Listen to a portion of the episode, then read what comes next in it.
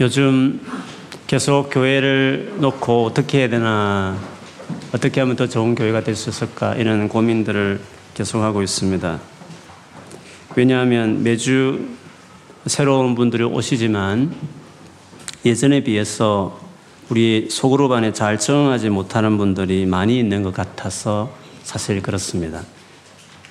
왜 그럴까라는 생각을 많이 해보는데, 물론 여러 가지 이유가 있겠지만 그 중에 제가 이제 십일 년 런던에 온 지 됐는데, 그 십 년 지나면서 예전에 우리 청년들하고 지금 청년하고 좀 달라진 부분들이 많이 있는 것 같습니다.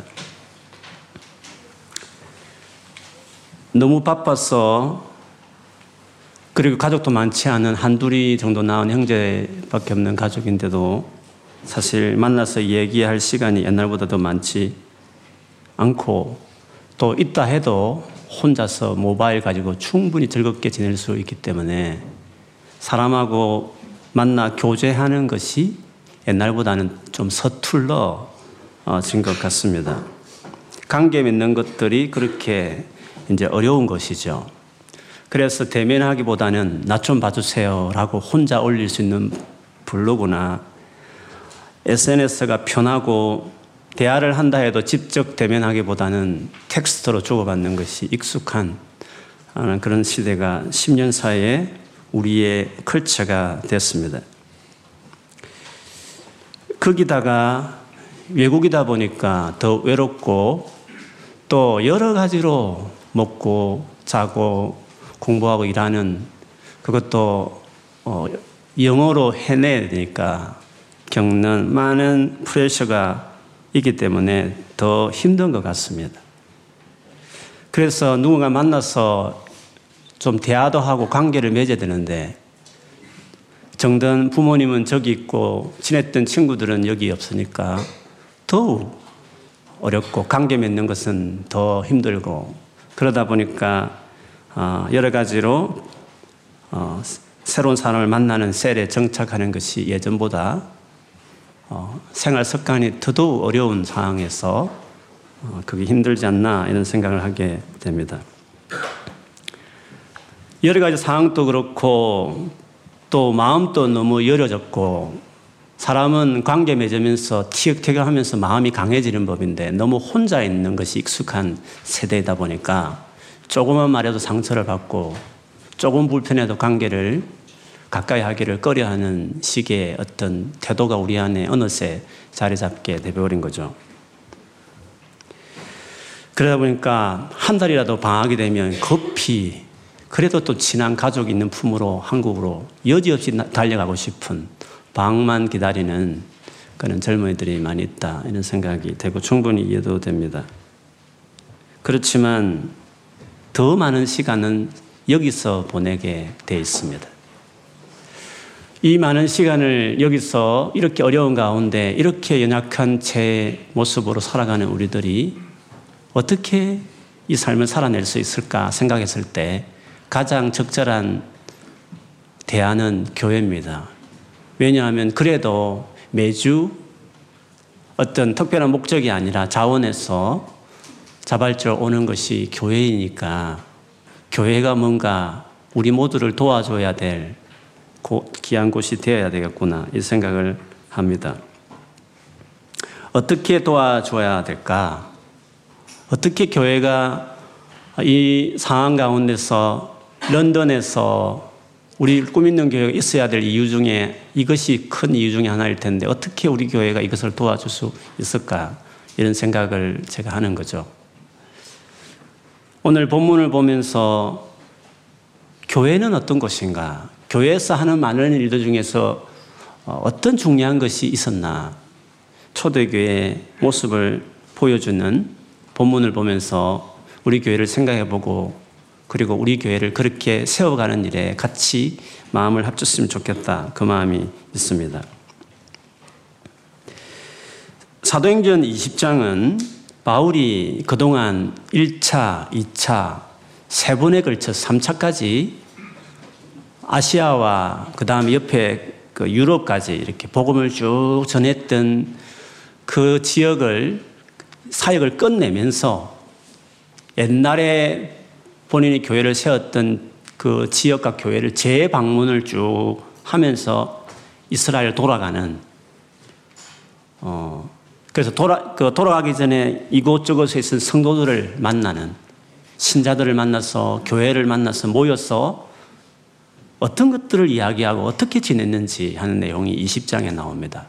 그래서 아, 교회는 이래야 되는구나, 교회에서 이것이 있어야 되는구나 하는 것을 볼 수 있기 때문에 이 본문을 보면서 우리의 교회를 이렇게 세워가야 되겠다, 세워갔으면 좋겠다, 그런 마음을 같이 좀 품고 싶습니다.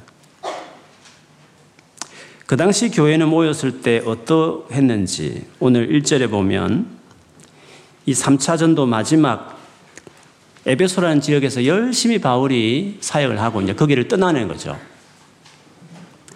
일 절에 보면 소동이 그치자, 아, 에베소에서 큰 뭔가 폭동이 있었죠. 믿는 사람들을 괴롭히는 폭동이 있었죠. 소동이 그치자 바울은 신자들을 불러오게 해서 그 다음에 격려한 뒤에 작별 인사를 했습니다.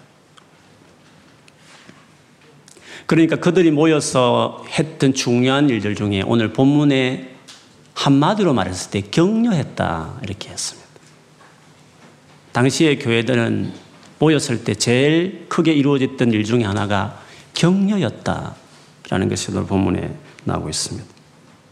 이것을 단어로, 이 단어를 원어로 보면 파라칼레오 이렇게 되어 있는데, 이 파라칼레오가 조금 확대되어서 파라클레토스라는 보혜사 성령, 성령을 말할 때 그 단어가 여기서 나온 단어죠. 성령, 그 파라클레토스를 영어 성경에는 헬퍼, 돕는 자, 카운셀러, 위로자, 어, 옆에서 변호하는 어떤 나의 법정에 변호하는 변호사, 뭐 여러 가지 위로자, 이런 의미들이 여기 단어에서 다 나왔습니다. 교회 안에 이루어지는 많은 활동 가운데 이것들이 중요하다. 그들을 모였을 때 파라칼레오라는 이런 일들이 일어났다. 그 한마디를, 모였을 때 했던 그 일을 종합해서 썸을 했을 때 딱 한마디를, 한마디를 했을 때 격려했다. 영어로 encourage 이렇게 표현하고 있습니다. 왜 교회는 모였을 때 그런 일이 필요했을까요? 그것은 에베소 교회, 이 아시아의 중심에 있는 해변가에 있는 지금 터키 지, 지역에 있는 그 에베소라는 지역에 있는 이 교회가 어떤 상황이었나 하는 것을 보면 이해가 됩니다. 바울이 여기서 떠나서 나중에 이제 마케도니아로 가거든요. 마케도니아에서 쓴 긴 편지가 하나 있습니다. 그게 신약 성경의 고린도 후서입니다. 후서는 뒤에 쓴 책이죠. 전서는 앞에 쓴 책이고. 고린도라는 그 교회에 보낸 두 번째 책이죠. 물론 고린도 교회는 네 번의 편지를 썼지만 남아있는 서신 두 개인데 그 중에 이제 마지막 서신입니다. 고린도 후서라는 책에 보면 이 에베소를 배 타고 건너서 마케도니아 가서 거기 있다가 편지를 썼기 때문에 그 전에 이 에베소에서 바울과 그 교회들이 어떻게 지냈는가 하는 것을 추측할 수 있는, 사도행전 기록 말고 그 서신에서 기록에 의하면 이렇게 기록이 되어 있습니다.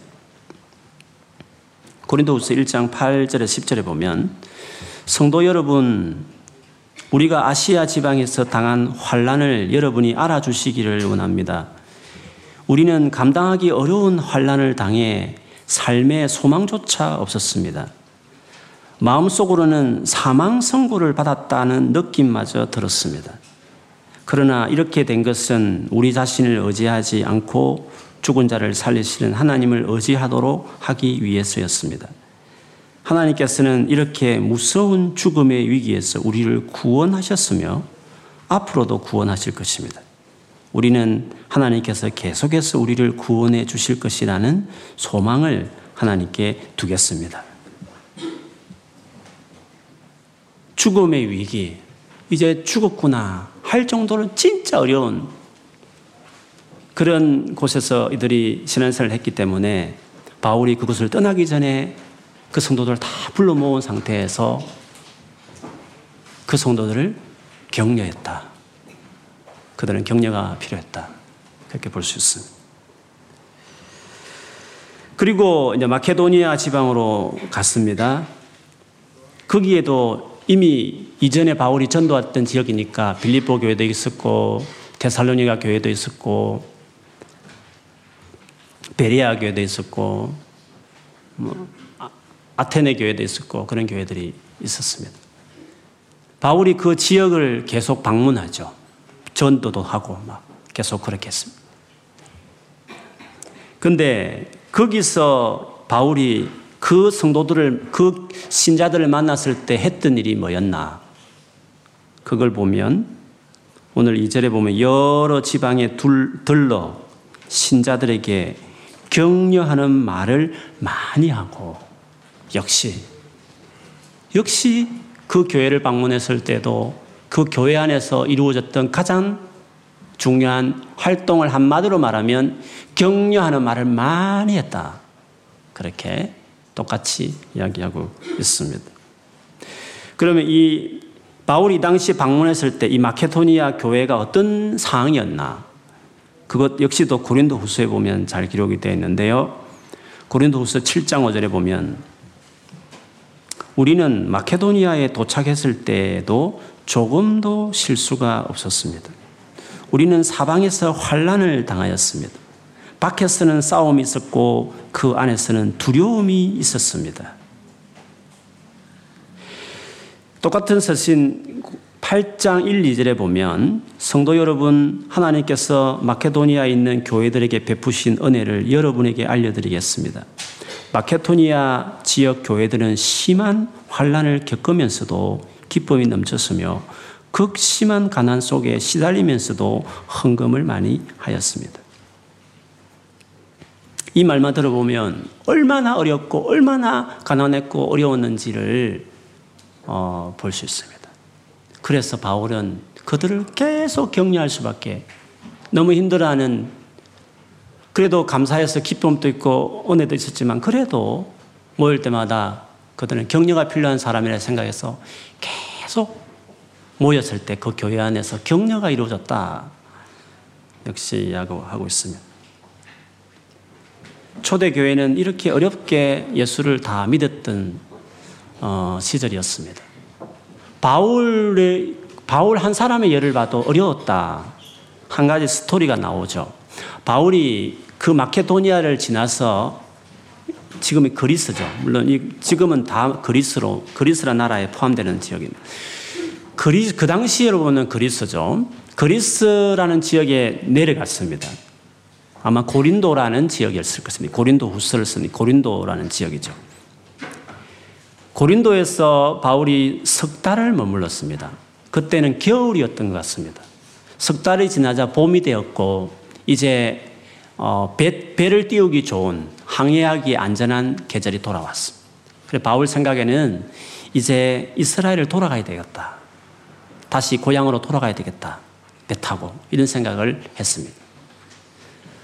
특히 이제 무교절이라는, 우리로 본다면 뭐 추석, 추석 같은 구정, 명절 같은 아주 유대인에게 중요한 명절이 있었습니다. 그 명절을 맞아서 맞춰서 거기 돌아가야지라고 바울이 생각하고 배 타고 갈 준비를 하고 있었는데, 근데 누가 바울에게 일러줬는지 모르겠지만 그 배를 타면 자기를 죽여서 학살해서 물에 빠뜨려 죽이겠다고 하는 사람들이 있다는 소식을 바울이 듣게 되었습니다.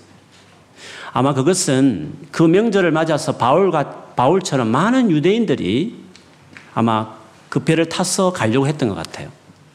근데 우리가 알듯이 유대인들이 바울을 되게 정오하고 싫어했습니다.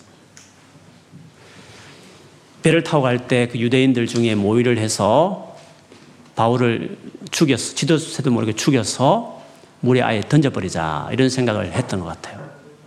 다행히도 그것을 알게 된 바울은 그 배를, 배를 타는 것을 포기하고 다시 턴, 육로로 걸어서 다시 옛날로 백을 해서 다시 어, 아시아로 둘러서 거기서 배를 타고 가는 식으로 어, 계획을 바꾸게 되죠.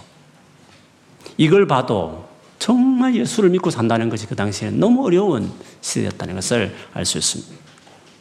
이런 가운데 바울은 혼자 있지 않았고 역시 그를 격려하고 힘이 되어주는 많은 사람들이 있었고 그 사람들에 대한 이름이 오늘 본문에 언급이 되어 있습니다. 사 절에 그때 바울과 동행한 사람은 라고 같이 있었던, 같이 힘이 되어줬던 사람들이 있었다는 거죠. 그 사람들을 한번 보면요. 베레아 사람 부로야들 소바너와 소바너와 데살로니가 사람 아리스도가와 세군도 한 명, 두 명, 세 명이 언급되어 있습니다. 이 사람들은 마케도니아 지역의 교회의 대표들입니다. 그 다음은요. 더베 사람 가이오와 디모데. 이들은 바울이 일 차로 전도했던 갈릴리라는 지역의 대표자들입니다. 그 다음 아시아 사람 두기고와 드로피모였습니다. 이 사람들은 에베소라는 지역에 있는 대표자들입니다. 그렇게 본다면 일 차, 이 차, 삼 차 바울이 복음을 전해서 세웠던 교회의 중요한 리더들이 다 모였다. 이렇게 볼 수 있습니다. 바울은 교회를 세운 다음에 계속적으로 그들과 교제하고 교류했고 지금 이 어려운 죽는 사는 위기가 있는 이 상황 가운데서 같이 동행하는 그런 사람들이 있었다라는 것을 여기서 볼 수 있습니다. 그러므로 그 당시의 교회는, 그 당시의 교인들은 모일 때마다 이런 어려운 시대를 보내고 있었기 때문에 서로 격려하고 힘을 주는 그런 교회 생활을 하고 있었습니다. 히브리서 십 장 이십사, 이십오 절에도 이런 초대교회 때 썼던 책이죠. 그중 이런 말이 있습니다. 서로 돌아보고 사랑을 베풀며 선한 행동을 하도록 격려합시다. 어떤 사람들이 하는 것처럼 교회의 모임에 빠져서는 안 됩니다. 그날이 가까이 다가오는 것을 볼수록 함께 만나며 서로를 격려해야 할 것입니다. 그 당시에 교회에서 했던 제일 중요한 일, 그들이 모였을 때마다 이루어졌던 가장 큰 일은 이렇게 격려하는 일이었습니다. 그래서 모이자고 했습니다. 모이는 가장 큰 이유는 격려를 위하였다. 그것을 볼 수 있습니다. 지금은 예전처럼 예수 믿는 것 때문에 신약 성경에처럼 이렇게 우리들이 예수 믿는 것 때문에 어려움을 뭐 많이 겪는 것은 아닙니다. 그럼에도 불구하고 교회가 격려해야 되는, 격려를 받아야 되는 다른 어떤 모임과 다른 장소여야 한다는 것은 동일하다. 그렇게 볼 수 있습니다. 여러분, 우리 주변을 여러분 한번 쫙 보십시오. 옆에 있는 사람을 보시면 한번 보십시오. 네, 늘 혼자 있었기 때문에 좀 낯설지요? 네. 이렇게 생각해야 됩니다. 저 사람도 격려가 필요하지. 너도 격려가 필요하지. 이런 거죠. 여기 있는 우리 모두는 아, 격려가 필요한 것입니다. 우리가 여기 모인 가장 큰 이유 중에 하나는 격려하기 위해서입니다. 그리고 격려받기 위해서 모였다. 그것이 교회가 모이는 큰 이유 중에 하나였습니다. 물론 여러분 중에는 교회가 아니더라도 교회 밖에 내 주변에 아마 그래도 마음을 터놓고 대화를 나누는 사람이 있을 것입니다. 이미 그들과 마음이 잘 맞고 나를 잘 이해해 주기 때문에 그들과 시간을 보내는 것만 해도 충분하다고 생각할 수 있습니다. 그래서 굳이 교회에서 이렇게 어떻게 보면 내가 자원해서 선택한 관계가 아닌 교회에서 짜준 이런 교회 모임 안에 잘 알지도 못하는 사람과 친해진다는 것이, 내 이야기를 한다는 것이 불편하고 꼭 그렇게 해야 되나 하는 필요성을 못 느낄 수도 있을 것입니다. 그러나 여러분, 교회 안에서의 만남이 교회 밖의 만남과 다른 놀라운 점이 하나 있습니다. 굳이 내가 선택하지 않은, 밖에서는 내가 내가 선택하는 거 아닙니까? 마음에 잘 맞는 사람하고 사귀는 것입니다. 그 외 사람들은 그냥 인사만 하면 되는 것입니다. 교회는 그냥 마음에 안 들어도 어떨 때는 나를 불편하게 하고 어떨 때는 진짜 기분 나쁘게 하는 사람일지라도 만나야 되고 계속 봐야 될 일들이 교회 안에 있는 것이죠. 왜 그렇게? 그럼에도 불구하고 이 일을 계속해야 되는 이유는 왜 교회 안에서의 만남이 교회 밖의 만남과 다른 뭐가 있기에 해야 되느냐 하는 거죠. 우리가 여기에서 이 모임과 여기에서 이 만남과 교제를 절대로 포기할 수 없는, 여기 말고 다른 밖에 나하고 잘 맞는 그 사람과의 만남과 비교할 수 없는 무언가가 이 교회 안에 모임 안에 있다는 거죠. 그래서 교회 안의 만남을 계속 가져야 되는 이유가 있는 것입니다. 그거를 오늘 바울이 마지막 마케도니아를 지나고 헬라 재방문을 마치고 이스라엘 돌아가는 도중에 드로아라는 지방에서 역시 거기서도 성도들을 모았습니다.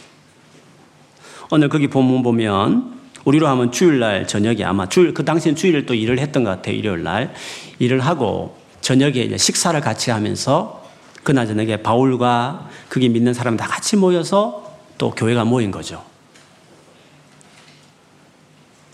밤이 새도록 바울이 거기에서 설교를 했다 됐습니다. 그런데 이 설교했다는 표현을 원어로 보면 두 가지 언어로 말했는데 오늘 시온 성경은 똑같은 말로 썼지만 처음에 단어는 어, 일종의 질문하고 대답하는 토론하는 식의 어떤 대화들이 이루어졌습니다. 그리고 마지막 단어는 진짜 밤을 새면서 편안하게 토킹하는 그런 식으로 밤을 보냈다. 마치 교회에서 예배 드릴 뿐만 아니라 셀 안에서 우리가 대화를 나누듯이 셀 모임 같은 그런 식의 모임이 거기에 있었다는 것이죠. 그런데 이런 참 좋은 시간이었는데 그때 아주 하나의 사, 사고가 하나 생겼죠. 두기고라는 청년이 아마 그날 또 열심히 일을 했던 것 같아요. 열심히 일하고 피곤하기도 하고 그리고 방에 이렇게 등불이 켜져 있는데 그, 그 당시에 다 이게 가스가 막 나오니까 매연 같은 게 나와요. 그래서 방 안에 이렇게 개개몬 냄새도 나고 또 그 당시에는 매일 샤워도 안 했을 거 아니겠습니까? 그래서 냄새도 나고 텁텁하고 그래서 창가에 이렇게 걸터 앉았는데 하도 사람이 많으니까 그만 졸다가 잠이 들어버린 거예요. 그래서 삼 층에서 툭 떨어져가지고 그냥 바닥에 머리부터 박은 것 같아요. 그래서 탁 박았는데 가보니까 이미 다 죽었죠. 이 기록, 이걸 기록한 사람이 누가인데 누가는 의사거든요. 이미 죽었다라고 의사의 진단이 내려졌습니다. 큰일 났죠. 교회가 모였는데 사람이 죽어버리면 어떻게 되겠습니까?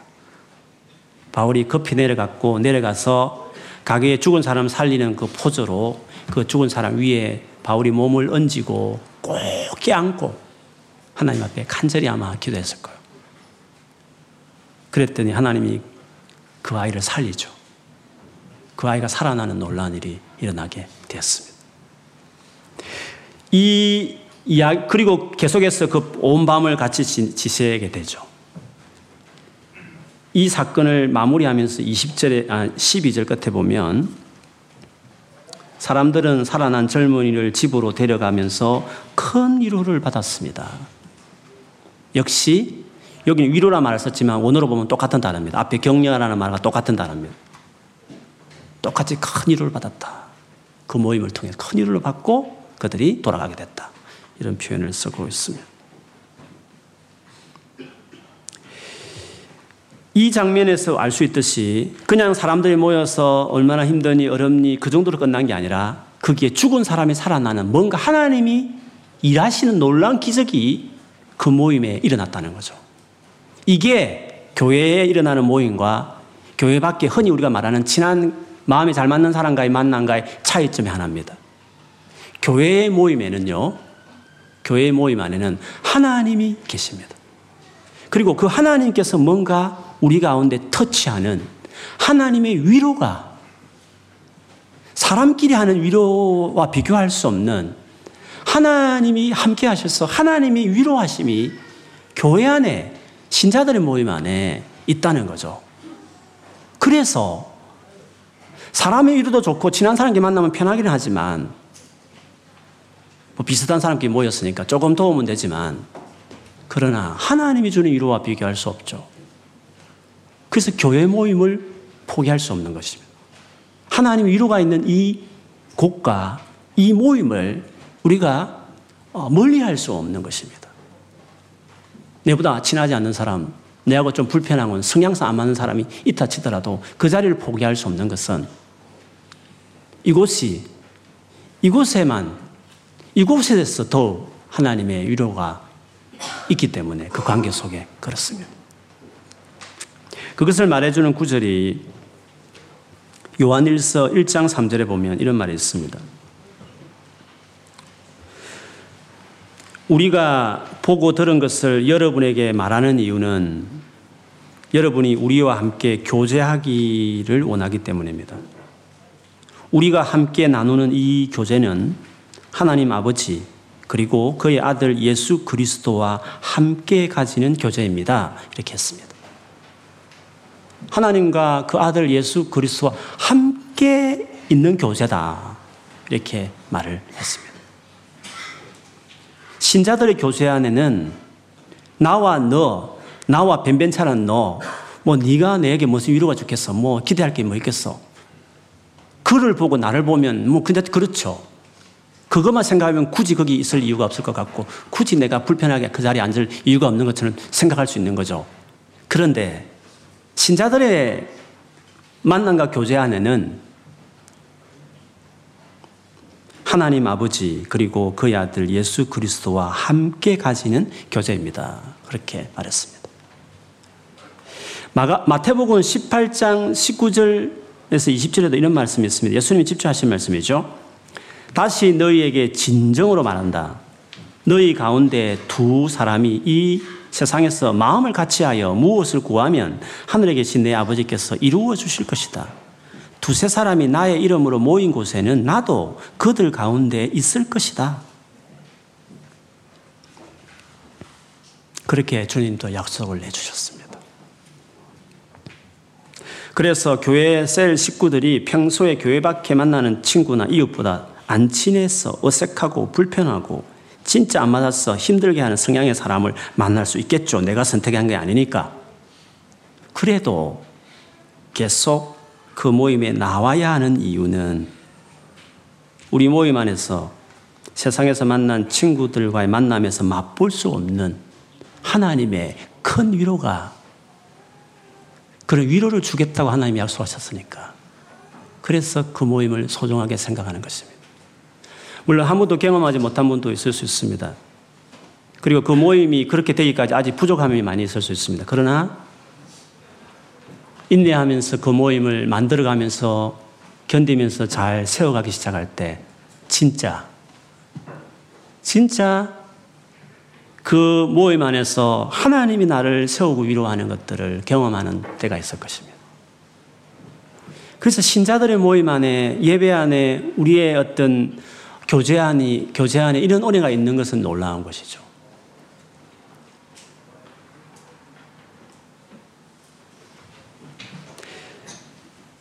저도 마음이 이렇게 뭐 답답하거나 뭐 힘들 때도 있지만 언제나 교회 와서 예배를 딱 드리고 같이 찬양하고 말씀 나누고 듣고 또 수요일 같은 데는 제 기도를 쭉 여러분 같이 하잖아요. 하고 나면 막 제 마음이 이렇게 리프레시가 돼요. 충만해 있는 걸 느껴요. 한 번도 빠짐없이. 예배 저, 드리기 전에와 드리고 나서 모임을, 교회 안에 모임을 가지고 나갈 때 완전히 마음이 다른 거죠. 물론 저는 그런 믿음이 있고 기대가 있기 때문에 그런 마음을 임하는 것 있기 때문에 그럴 수도 있지만 진짜 그런 겁니다. 여러분. 교회의 모임은 다릅니다. 별거 아닌 활동 같지 않습니까? 그냥 노래하고 그냥 말씀 듣고 기도하는 건데 그냥 같지 않습니까? 그런데 하나님이 거기 임재하는 겁니다. 뭔가 설명할 수 없지만 하나님이 거기에 영적으로 우리 가운데 같이 계시는 겁니다. 그래서 우리 모임이 소중한 겁니다. 하나님이 위로가 있기 때문에 우리가 모이는 겁니다. 힘들기 때문에 모인 것도 있지만, 그래서 격려가 필요해서 모인 것도 있지만, 그런 우리를 진짜 일으킬 수 있는, 아무리 친한 친구도 해줄 수 없는, 넘어서 있는 하나님의 평안과 위로가 그 자리에 있기 때문에 우리가 교회 모임을 힘든 관계에 있음에도 불구하고 견디면서 끝까지 그 관계를 지켜가려고 하는 이유가 거기에 있습니다. 그래서 여러분 혹시나 어 여러 가지 뭐 관계에서 좀 낯설고 어색해서 멀리 계신 분이 계시면 꼭 오늘 말씀을 기억하셔서 다시 용기를 내어서 여러분 셀을 이렇게 다시 가져주셨으면 좋겠습니다. 셀이 너무 불편하다 그러면 이야기해 주세요. 자유롭게 옮길 수 있습니다. 우리 다 그렇게 다 리더들이 다 같이 이야기하고 있습니다. 진짜 그렇습니다. 주기적으로 옮기는 것을 신청받는 날도 만들겠습니다. 그냥 옮기면 좀 미안하니까. 물론 계속 계속 있고 싶은 사람은 계속 있고 불편해서가 아니라 난 새로운 사람을 많이 만나고 싶다 그런 친구도 있지 않겠어요? 그래서 기회를 주려고 해요. 주기적으로 한 삼 개월에 한 번씩이든지 공식적으로 소그룹에 같이 있었으면 좋겠습니다. 거기에서 하나님 위로를 여러분이 거기 모인 그 사람들 말고 그 쭉 둘러보십시오. 다 별 볼이 없지만 그 사람들 말고 그들 가운데 우리 가운데 계신 그 하나님이 그 만남 속에 그냥 왠지 모르게 딱 하고 나오면 내 마음이 강해지는 위로받는 일이 있는 거죠. 오늘 셀 모임에 가셔서 여러분 이 기대를 하는 마음으로 오늘 가십시오. 그리고 가셔서 격려가 필요한 여러분의 삶의 영역들이 있지 않습니까? 여러분이 나눌 수 있는 선에서 내가 이 부분이 좀 요즘에 혼자 감당이 좀 힘들다. 그거를 이렇게 꺼내 놓으시, 놓아 주십시오. 그리고 그걸 들은 사람들은 조금 격려를 해 주십시오. 그리고 그를 진짜 위로하실 수 있는 우리의 격려도 있지만 진짜 그를 위로할 수 있는 하나님께 다 같이 그 자리에 짧지만 구함 드리면서 주여 외침을 하고 싶지만 카페인지라 그렇게 할 수가 없고 마음을 담아서 집중해서 형식적으로 형식적으로 하지 않았겠지만 마음을 다해서 그 사람을 위해서 정말 나는 별거 아닌 것 같은데 그는 힘드니까 자기 힘든 건 다 힘든 겁니다. 그가 힘드니까 그 심정이 되어서 간절하게 기도해 주시면 그리고 하나님이 정말 위로해 주시기를 그분께 맡겨드리면 그분이 그 영혼들을 아마 도와주실 것입니다. 그리고 일주일 동안 카톡창에서 계속 그 사람을 격려하는 말 또 올려주시고 격려될 만한 찬양이 있으면 또 올려주시고 이렇게 하면서 한 주간을 한번 테스트하듯이 하나님의 위로가 정말 있는지 테스트하듯이 한 주간 시간을 정해서 우리 밤 열한 시에 다 같이 기도하자 하든지 다 셀에서 한번 오늘 끄집어낸 문제를 가지고 한번 다 같이 한번 기도를 해보십시오. 그리고 다음 주 모였을 때 어땠는지 똑같았어 이렇게 말하면 그래 너는 이 주 다시 계속 계속 하나님께서 어, 이루어하실 때까지 그거를 경험하는 거죠. 우리가 자원해서 모이지 않았기 때문에 어, 또 어떤 사람인지 모르고 그냥 모였기 때문에 하여튼 관계를 맺기 위해서는 좀 노력이 필요한 것 같아요. 다 노력해야 되지만 특별히 우리가 좀 공통적으로 좀 뭐죠? 우리의 모임이 정말 격려하는 모임이 되기 위해서 기본적으로 지켜야 될 에티켓 같은 거 팁이라고 할 수 있을까요? 그것을 좀 같이 좀 숙제하고 좀 노력해주면 더 좋을 것 같아요. 뭐 서로 친한 사람끼리는 더 아니까 뭐 괜찮은데 좀 나서니까 좀 잘 모르니까 그래서 조금 생각하면 해주면 더 좋을 것 같아요. 그래서 제가 생각하다가 한 다섯 가지 정도는 꼭 우리가 모여서 이야기하고 대화할 때 중요할 것 같다. 그것을 제가 한번 생각해 봤습니다. 여러분 기억해 주시고 제가 오픈마인드 적었지만 한번 다시 설명해 드리고 오늘 셀 모임할 때 리더들은 하기 전에 리마인드를 좀 시켜주세요. 첫째, 상대가 말할 때 그를 바라보며 호응해 주기. 상대에 말하는데 옆에 사람하고 이야기하고 얼굴을 숙이고 카톡이나 하고 이렇게 하지 말고 상대가 말을 하면 상대를 이렇게 바라봐주는 거죠. 그리고 고개도 끄덕여주고 어 그래 어쩌지요? 어떠 어쩌니? 어떻게 힘들겠다 어떡하니? 이렇게 닭살 어쨌든 호응 바라봐줘. 그 사람을 바라 이야기하는 사람을 한 개 다시 선을 맞춰서 바라봐주기. 째리는 보지 말고 좀 부드럽게 바라보세요. 두 번째, 상대의 말이 끝날 때까지 잘 들어주기. 중간에 툭 튀어나오지 말고. 물론 너무 길면 리더가 좀 끊어주는 재치는 있어야 되겠지만 그 외에 모든 사람들은 잘 들어주기. 세 번째, 상대의 의견을 고쳐주기보다 이해하려고 하기. 다 견해는 다릅니다. 진리 말고는 다 생각이 다르고 어떤 말은 더 지혜로울 수도 있습니다. 그러나 상대가 말할 때 다 공감해주기, 이해해주기. 내 생각에는 그렇지 않은 것 같아. 이렇게 고쳐주려 하지 말고 상대가 좀 고쳐주세요라고 제안을 하면 고쳐주고, 그렇지 않는 이상은, 정답을 말하라고 말하지 않는 이상 그냥 그 말을 그냥 들어주고 이해, 공감해주고 끝까지 어, 하는 것. 네 번째, 다른 사람들을 생각해서 내 말의 횟수와 시간을 잘 조절하기. 다 같이 나눠야 되니까 내가 너무 혼자 많은 이야기를 한다든가 계속 하다만 이 사람 말할 때 또 말하고 이 사람 말할 때 또 말하고 이 사람은 또 다시 말하고 이렇게 하지 말고 다른 사람을 생각해서 횟수와 시간을 잘 조정해주면서 이렇게 해주기. 마지막 다섯 번째는 타인이나 일반적인 이야기보다 나의 이야기를 하기. 요즘 한국 사회가 말이에요. 우리 한국 교회는 말이에요. 영국 사회가 말이에요. 누구는 있잖아요. 이렇게 하지 말고 너 이야기 하란 말이야. 너의 이야기를. 남의 이야기, 우리끼도 안 친한데 남의 이야기까지 끌어들여가지고 이야기할 필요가. 물론 중요한 나의 남이라면 관계없지만 그렇지 않는 이상은 그냥 나의 이야기, 그냥 너의 이야기를 듣는 시간이 되었으면 좋겠다.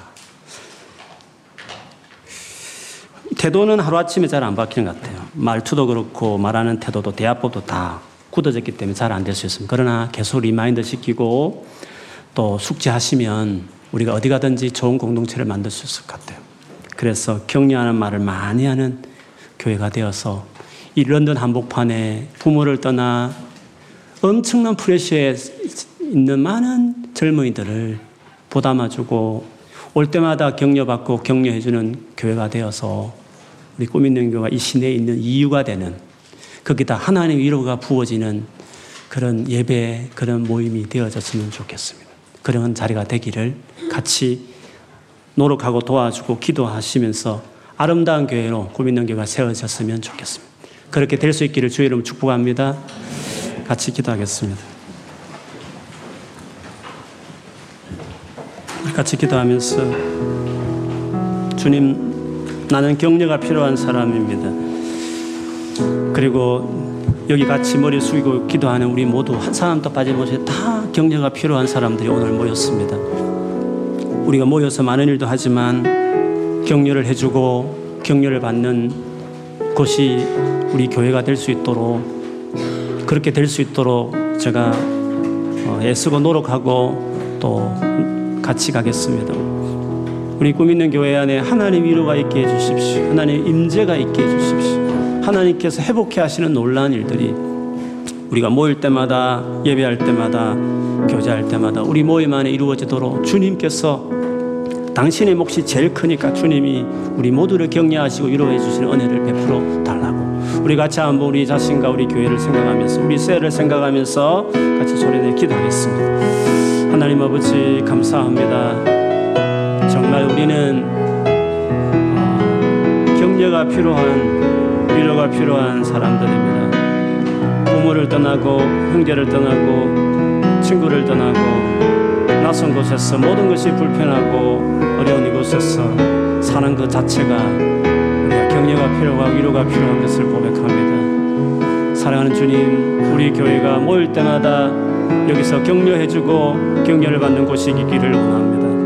우리 한 사람 한 사람이 만날 때마다 그렇게 해주는 관계로 엮어져 가기를 원합니다. 주여, 우리 교회 안에 그 무엇보다도, 우리도 그렇게 하지만 우리가 모일 때마다 함께 하겠다 하신 주께서 특별히 우리 한 사람 한 사람을 나를 위로하시고 격려하시는 놀라운 손길이 이곳에서 우리 모임 안에 이루어지기를 구합니다.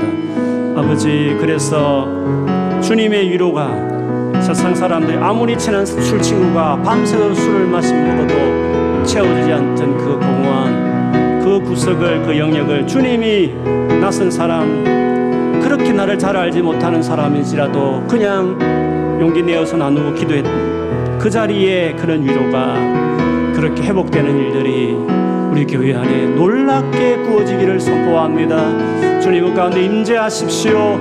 우리 모두 모임 안에 주님 그렇게 장악하십시오. 그렇게 이끌어 가십시오. 그렇게 함께해 주십시오. 그렇게 세워 주십시오. 그렇게 일하여 주십시오. 그래서 이 런던 한복판에서 수많은 젊은이들을 커버하고 세워가고, 그래서 마침내 주 예수께, 위로의 원천이신 주 예수께 이끌어가는 그런 우리 꿈 있는 교회가 될 수 있게 주여 역사하여 주시옵소서. 하나님, 그렇습니다. 여기 여기 모인 사람 중에 격려가 필요 없는 사람이 없습니다. 다 격려가 필요하고 다 저마다 어려움이 있고 문제가 있고 아픔이 있고 정말 인카리지 해줘야 될 일들이 다 우리에게 있습니다. 세상 어디에서도 찾을 수 없는 무조건적인 용서와 끊임없는 인내와 기다림과 기대감이 주께 있고, 그거를 따라가는 교회 안에 그것이 특징이 돼야 된다고 믿습니다. 주님, 우리 꿈 있는 교회가 거기에 속한 우리 한 사람 한 사람이 이런 사람으로 세워지기를 구합니다. 주님, 우리 교회를 그렇게 세워주시옵소서. 그래서 늘 일주일이 기다려지는 시간이, 이 예배하는 시간이 이 셀 모임이 되게 하여 주시고, 와서 정말 친하지 않지만 그래도 같이 기도하고 삶을 나누고 가면 왠지 모를 세임을 얻고 회복을 받아서 가는 그런 매 주일마다 이루어지는 그런 우리 모임이 될 수 있게 축복해 주시옵소서. 예수님 이름으로 기도합니다.